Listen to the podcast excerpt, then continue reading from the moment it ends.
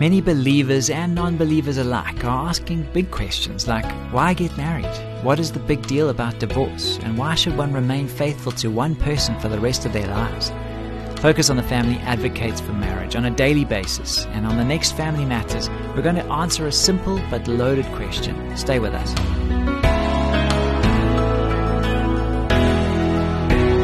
Hi, I'm Graham Schnell for Family Matters, where we offer practical advice from Focus on the Family.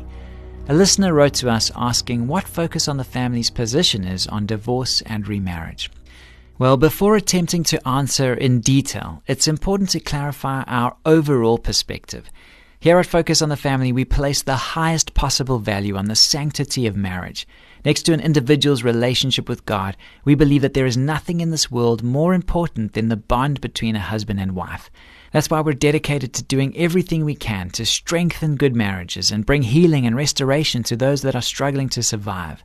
A large part of our ministry has been devoted to the preservation of marriage, and as a result, we're strongly opposed to divorce as an easy way of solving marital discord. That said, we'd like to share with you several biblical passages that have played an important role in shaping our thoughts on the subject of marriage, divorce, and remarriage.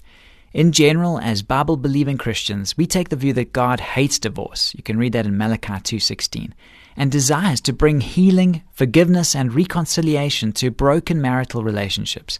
Nevertheless, we feel that there are three situations in which the scriptures make allowance for divorce and remarriage. Firstly, when the first marriage and divorce occurred prior to salvation.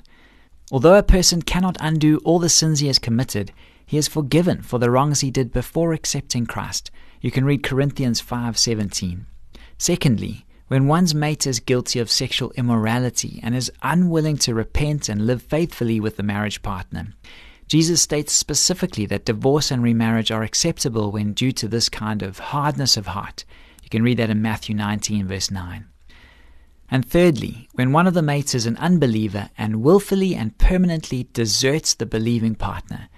This does not refer to a temporary departure, but a permanent abandonment. You can read 1 Corinthians 7 12 to 15. There are some other biblical references that may prove helpful to you in gaining a clearer understanding of the Christian view of marriage and divorce. Looking at marriage, Genesis 2:24 says, "This is why a man leaves his father and mother and is united to his wife, and they become one flesh." You can read also Matthew 19:4 to 6, Romans 7 1 to 3, and 1 Corinthians 7 1 to 40. What does the Bible say about divorce? You can read Malachi 2 13 to 16. And 1 Corinthians 7 10 to 11 says, To the married I give this command, not I, but the Lord. A wife must not separate from her husband, but if she does, she must remain unmarried or else be reconciled to her husband. And a husband must not divorce his wife. You can also read Matthew 19 3 to 9 and Colossians 3 12 to 14. What about extramarital sexual activity?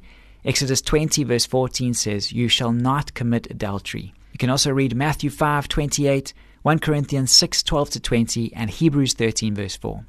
And what are the biblical roles of husband and wives? You can read Ephesians 5, 21 to 33, and Colossians 3, 18 to 19. With these things in mind, it's important to add the caution that we must not become so caught up in the assigning accountability for the circumstances of divorce that we fail to have compassion for the individuals involved. They need our friendship and understanding, regardless of the circumstances surrounding the breakup of their marriage. To treat them as lepers or second class citizens is not only cruel and insensitive, it is also a breach of Christ's commandment that we love one another as He has loved us. There can be no sense in inflicting greater pain upon those who are already wounded. Instead, we are called to become agents of healing in their lives. If your marriage is hurting, or if you have further questions about this subject, we'd like to invite you to call Focus on the Family's counseling department. The counseling staff would be happy to help you in any way they can. They can also offer you a referral to a qualified marriage and family therapist practicing in your area. Please call 031 716 3300 or log on to safamily.co.za and click on the counseling link. This program was produced by Focus on the Family. I'm Graham Schnell, inviting you to join us again for the next edition of Family Matters.